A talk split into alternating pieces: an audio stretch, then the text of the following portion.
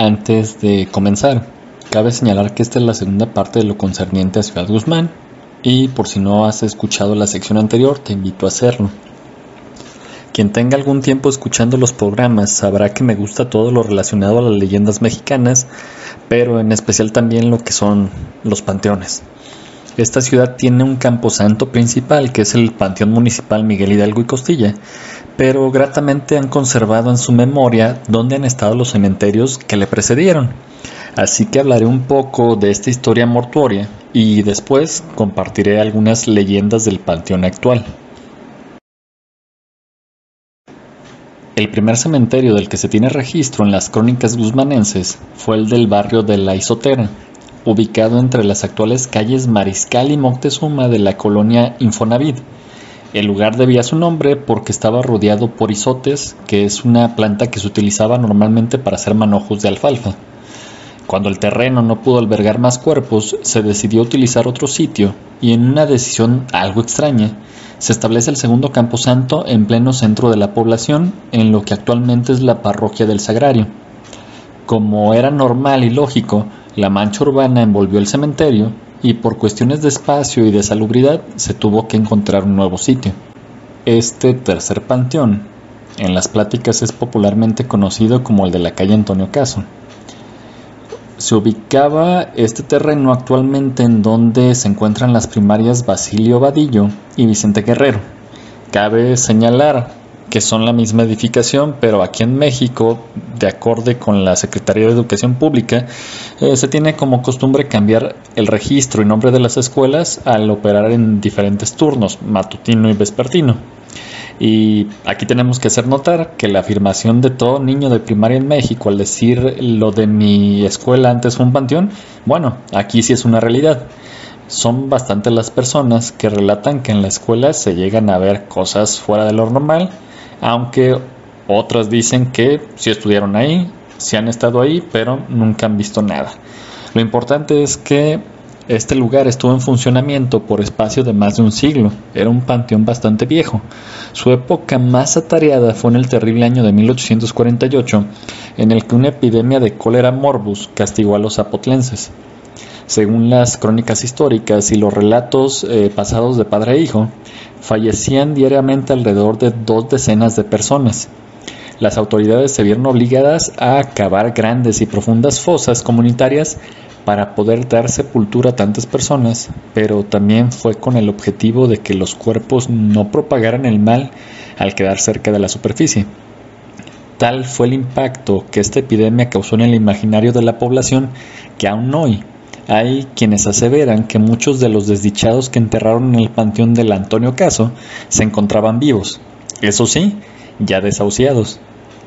A pesar de que ya existía el panteón municipal actual, este camposanto siguió activo hasta el año de 1968. En esa fecha el gobierno anunció que el camposanto sería destruido totalmente y permitió a quienes así lo desearan exhumar los restos de sus seres queridos y trasladarlos al nuevo cementerio.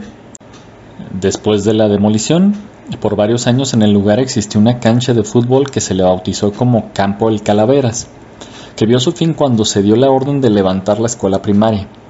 Hay personas que aseguran ser testigos de cómo durante los trabajos de construcción, al estar haciendo los cimientos, los trabajadores sacaban los huesos y cráneos de los difuntos que ahí quedaban, y que incluso en las bardas de las casas que daban al campo de fútbol se podían ver placas con los nombres de los que estuvieron sepultados en los columbarios. Y finalmente, el actual es el cementerio municipal Miguel Hidalgo, ubicado a tan solo 300 metros del anterior panteón es un amplio terreno de 10 hectáreas y que alberga un estimado de más de 11.000 propiedades. Fue inaugurado formalmente en el año de 1900, que es cuando se concluyeron las obras. Fechas cercanas a este año, pues se pueden ver grabadas en las lápidas de las primeras capillas, muy hermosas y de alto valor arquitectónico, de las familias pudientes de la ciudad, como lo eran los Villanueva, los Toledo o los Mendoza. No obstante, como suele pasar muy a menudo en otros camposantos antiguos de nuestra nación, los historiadores han recogido testimonios de que en el lugar se realizaron entierros debido a la epidemia de 1848. Se cree que la inhumación con el registro histórico más antiguo que se tiene papeles corresponde al año de 1897. Vuelvo a recalcar, era algo muy común el enterrar personas aunque los cementerios aún no estuvieran formalmente inaugurados. Cabe recordar que este panteón funcionó a la par que el del Antonio Caso, así que su real incremento en habitantes será a raíz de la demolición de su predecesor. Dentro de los personajes ilustres que reposan en este panteón, destacan los del reconocido médico Antonio González Ochoa, que fue ganador del Premio Nacional de Ciencias en 1973, o de los compositores y músicos Isidro Coronel y Joaquín Vera.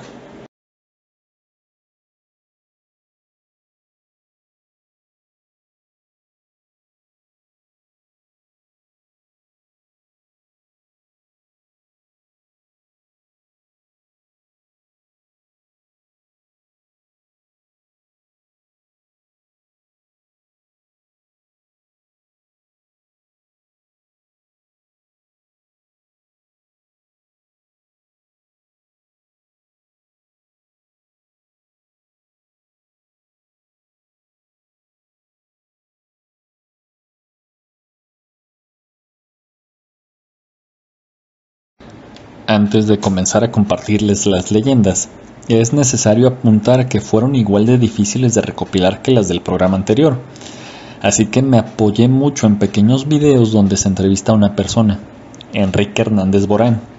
Él tiene más de 40 años laborando en el cementerio municipal Miguel Hidalgo y Costilla, por ende, conoce mucho de la historia y leyendas del lugar, por no decir todo, lo cual lo convierte en una voz autorizada y fuente invaluable de información si se quiere hablar de este panteón. La niña Carolina. En el cementerio se levanta una hermosa fuente que en uno de sus costados tiene un nombre, Carolina. Al preguntar la razón de esto, se obtiene como respuesta que esta fuente no siempre estuvo en este sitio, sino que en realidad se encontraba junto a una tumba. Carolina falleció cuando contaba con cuatro o cinco años su madre quedó tan devastada por su pérdida que no logró recobrarse mentalmente. Sus seres queridos nada pudieron hacer para que retomara su vida normal. La pobre mujer solo quería estar al lado de la tumba de su hija. Es así que la familia optó por construirle una estatua representando a su hija y un pequeño huerto con flores al costado del sepulcro. La madre pasaba los días cuidando sus plantas y vistiendo la escultura como si se tratara de su amada Carolina. Sin embargo, en aquella época no había piletas en el camposanto, por lo que decidieron construirle una fuente a la mujer para que pudiera seguir cuidando de sus flores. Pasó el tiempo y la madre abandonó este mundo. Ya nadie más cuidó el huerto. Al crecer las propiedades en el panteón, se decidió trasladar la fuente a un lugar donde más personas pudieran utilizarla. En total, estuvo en dos sitios antes de terminar donde se encuentra ahora. Pero Carolina todavía está en la mente de los guzmanenses, ya que son muchas las personas que juran haberla visto. Todos los relatos señalan que el mejor lugar para verla es en el baño de mujeres, que es donde regularmente han visto su aparición. Otros más creen que no ha olvidado su fuente, ya que se le puede observar dando tres vueltas alrededor de ella para luego desaparecer. Afirman también que el fenómeno parece ser totalmente aleatorio, ya que no hay fecha ni lugar para poder observarla. Solamente resta animarse y estar pendiente de ella si es que se le quiere ver. La tumba de Juan Vites. Una de las propiedades más visitadas en este campo santo es la de Juan Vites. Este hombre era un conocido indigente que deambulaba por las calles de Ciudad Guzmán. Nunca se supo de dónde era y cómo había llegado aquí. Lo único que se sabía a ciencia cierta es que afirmaba llamarse Juan la otra parte de su nombre surgió cuando las personas le preguntaban, Juan, ¿qué vites? A lo que él respondía, frijolitos, calabacitas con carne, carnita con chile. Así era Juan, siempre pensando en comida. A pesar de su situación y padecer de sus facultades, Juan Vites se ganó el cariño de la población debido a que era educado, nunca daba problemas ni se mostró agresivo con persona alguna. Muchas familias a diario le invitaban un taco para que comiera, e incluso las autoridades se preocupaban de vez en cuando por él. Cuentan las personas que aún lo recuerdan que cada año al llegarse las fiestas era llevado a la presidencia municipal y lo metían a la cárcel que estaba a un costado. Pero no porque hubiera actuado mal o quisieran ocultarlo durante las celebraciones, sino todo lo contrario. Lo bañaban, rasuraban, peinaban y vestían para que estuviera presentable. Hay quienes aseguran que al verlo así, distinguían que era un hombre bien parecido. Cierto día, Juan deambulaba por el basurero cuando vio un colchón lo arrastró hasta la ciudad y ahí se dio cuenta de que estaba lleno de billetes. A la hora de comer fue con una de las familias que lo cuidaba y al terminar les dio uno. Ellos, extrañados, le preguntaron que de dónde había sacado dinero, a lo que Juan Vites les respondió que él tenía mucho. No le creyeron, pero otras personas que habían visto a Juan con una buena cantidad de dinero lo siguieron y dieron fe de que en efecto el colchón estaba lleno de billetes. Lamentablemente, algún desgraciado robó el colchón del indigente. Juan Vites moriría en la pobreza, pero no fue olvidado. Una de las tantas personas que vio por él mientras vivía lo enterró en su propiedad. La historia de Juan Vites sigue presente hasta la actualidad, ya que el profesor Ernesto Nieves Uribe escribió una obra de teatro basada en la vida de este singular personaje, representación teatral que sigue realizándose en Ciudad Guzmán. La tumba de Violeta. En este camposanto existe una pequeña tumba que llama la atención por estar pintada totalmente de rosa y debido a la gran cantidad de juguetes que hay en ella. Esta capilla es bastante famosa ya que un programa mexicano de televisión dedicado a las cosas paranormales fue a hacer una investigación entre comillas, donde realizaron rituales y manifestaron haber contactado entidades. Pero don Enrique es quien recuerda en realidad la historia de la pequeña. Él cuenta que la niña estuvo alrededor de un año en este mundo y que su madre y abuelos que tanto la querían mandaron construir el pequeño mausoleo. Afirma además que ellos son quienes han puesto todos los juguetes y que le llevan flores regularmente. Todo este halo de misterio se formó debido a que varios pequeños les gusta acercarse a aquella tumba, cosa natural a lo alegre que es el sitio rodeado de tantos juguetes. Don Enrique rememora que todo se debió a una desgraciada coincidencia. A un niño le gustaba ir con su familia a visitar a un tío que se encuentra sepultado en el panteón, y en su camino siempre observaba con interés la tumba de la pequeña Violeta. Un día, el papá de este pequeño se acercó a don Enrique para comentarle que su hijo le había pedido que si llegaba a morir, lo enterraran junto con su tío, pero que de favor le construyeran una capilla como la de Violeta, a pesar de que es algo que a ningún padre le agrada escuchar, fue y preguntó si don Enrique podía hacerle un igual, a lo que el hombre le dijo que sí. Este señor le dijo que saldrían de vacaciones, pero que al volver le llevaría el dinero para comenzar la construcción. Tristemente, el pequeño sufrió un accidente y falleció. Su padre quedó tan destrozado que no quiso saber más del asunto. Y fue debido a todo esto que los rumores se extendieron y el vulgo y los oportunistas empezaron a creer el mito de que Violeta traía a los niños para llevárselos con ella, cuestión que don Enrique niega rotundamente, ya que la mamá de la menor comenzó a angustiarse. Acertadamente, él afirma que la niña es un angelito y que nada de lo que se dice es cierto. El Cristo sin cabeza del Panteón Hidalgo. En este lugar existe una vieja capilla sobre la llamada Calzada Primavera, cuando uno observa su interior, lo que llama la atención es un gran Cristo crucificado de proporciones naturales, pero lo que salta más a la vista es que la figura no tiene cabeza. Al inicio uno cree que el paso del tiempo fue debilitando la escultura, pero luego de preguntar la razón de su estado surge la leyenda.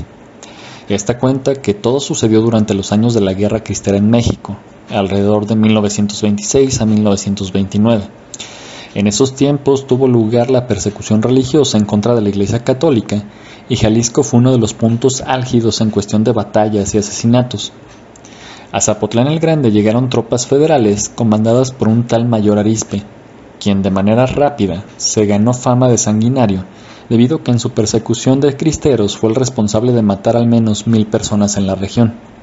Su crueldad solo tenía comparación con su codicia, y como su palabra era ley, no dudó en cometer atropellos y excesos con las familias y posesiones de las personas a quien perseguía. Sin embargo, un día llegó demasiado lejos. Estando en búsqueda de alzados, dio la orden de entrar al cementerio.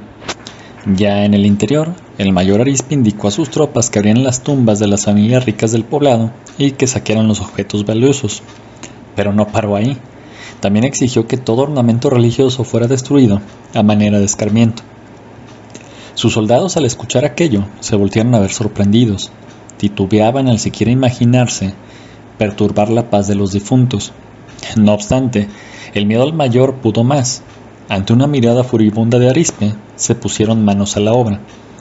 Un grupo de ellos se dirigió a la capilla de la familia Díaz. A culatazos destruyeron el candado que les impedía el paso. Abrieron el cancel y entraron. Vieron el enorme Cristo en la pared y decidieron iniciar la sacrílega labor de desenterrar los restos, desarticular los huesos y desprenderlos de las cosas de valor que hubiera. Al terminar, llegó el momento de decidir quién mutilaría la sagrada figura. Echaron todo a la suerte. El perdedor miró alrededor y vio un machete entre unos arbustos que había alrededor del mausoleo. Se dirigió a ellos, tomó la herramienta regresó al interior de la capilla y se colocó ante la cruz. Pasaron los segundos y el soldado no descargaba golpe alguno contra la escultura. Sus compañeros al ver su tardanza comenzaron a burlarse e increparlo diciéndole que no tenía los tamaños para degollar al Cristo. El desdichado seguía inmóvil mientras las burlas se incrementaban. El coraje se fue acumulando dentro de él a tal grado que dejó de lado el miedo que sentía y con un grito agudo levantó el machete y descargó el golpe contra el cuello del Cristo. Mientras la cabeza de la figura caía al suelo, comenzaron a emanar chorros de sangre que bañaron al soldado y las paredes del mausoleo. Al instante, todos ellos salieron despavoridos de la capilla buscando salir del cementerio. Ni los gritos furiosos del mayor Arispe, quien los amenazaba, pudieron hacerlo regresar. Iracundo, el mayor fue a inspeccionar la capilla, y al contemplar la escena que había al interior, fue tanta su impresión que cayó sin vida al suelo. Desde ese momento, a la capilla de la familia Díaz se le conoce como la capilla del Cristo sin cabeza. Naturalmente, es muy visitada por curiosos, y la gente aún asegura que en las paredes del mausoleo todavía es posible observar en sus muros las manchas de sangre, prueba irrefutable del sacrílego pecado. Gracias por haber llegado hasta aquí y antes de despedirme me gustaría hacerles una recomendación si llegan a visitar Ciudad Guzmán. A tan solo unos metros del cuadro principal, el restaurante Juanito está estrenando su nuevo domicilio en la calle Lázaro Cárdenas número 10. Aquí podrán degustar sabrosos platillos, entre ellos la tradicional cuachala. Todo esto con las tres Bs, buenos, bonito y baratos y una excelente atención. Sé que es raro que en el canal yo haga alguna promoción, pero en esta ocasión es sumamente necesario. En primer lugar, por conocimiento de causa, ya que he comido incontables veces en este lugar y me encanta, pero sobre todo porque el propietario del lugar, Juan Carlos Sánchez Osorno, ha sido santo patrono de este proyecto y me ha apoyado y colaborado conmigo tanto con información como programas.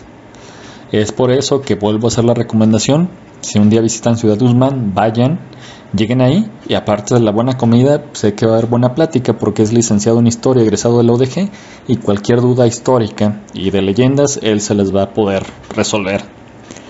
Ahora sí, sin más, reitero el agradecimiento y te recuerdo que si te interesan más cuestiones de leyendas, crímenes, asesinatos, historia o casos paranormales, puedes encontrar el proyecto como La Clio de Guanatos en diferentes plataformas como son Anchor, Spotify, Google Podcast, Apple Podcast y por supuesto YouTube.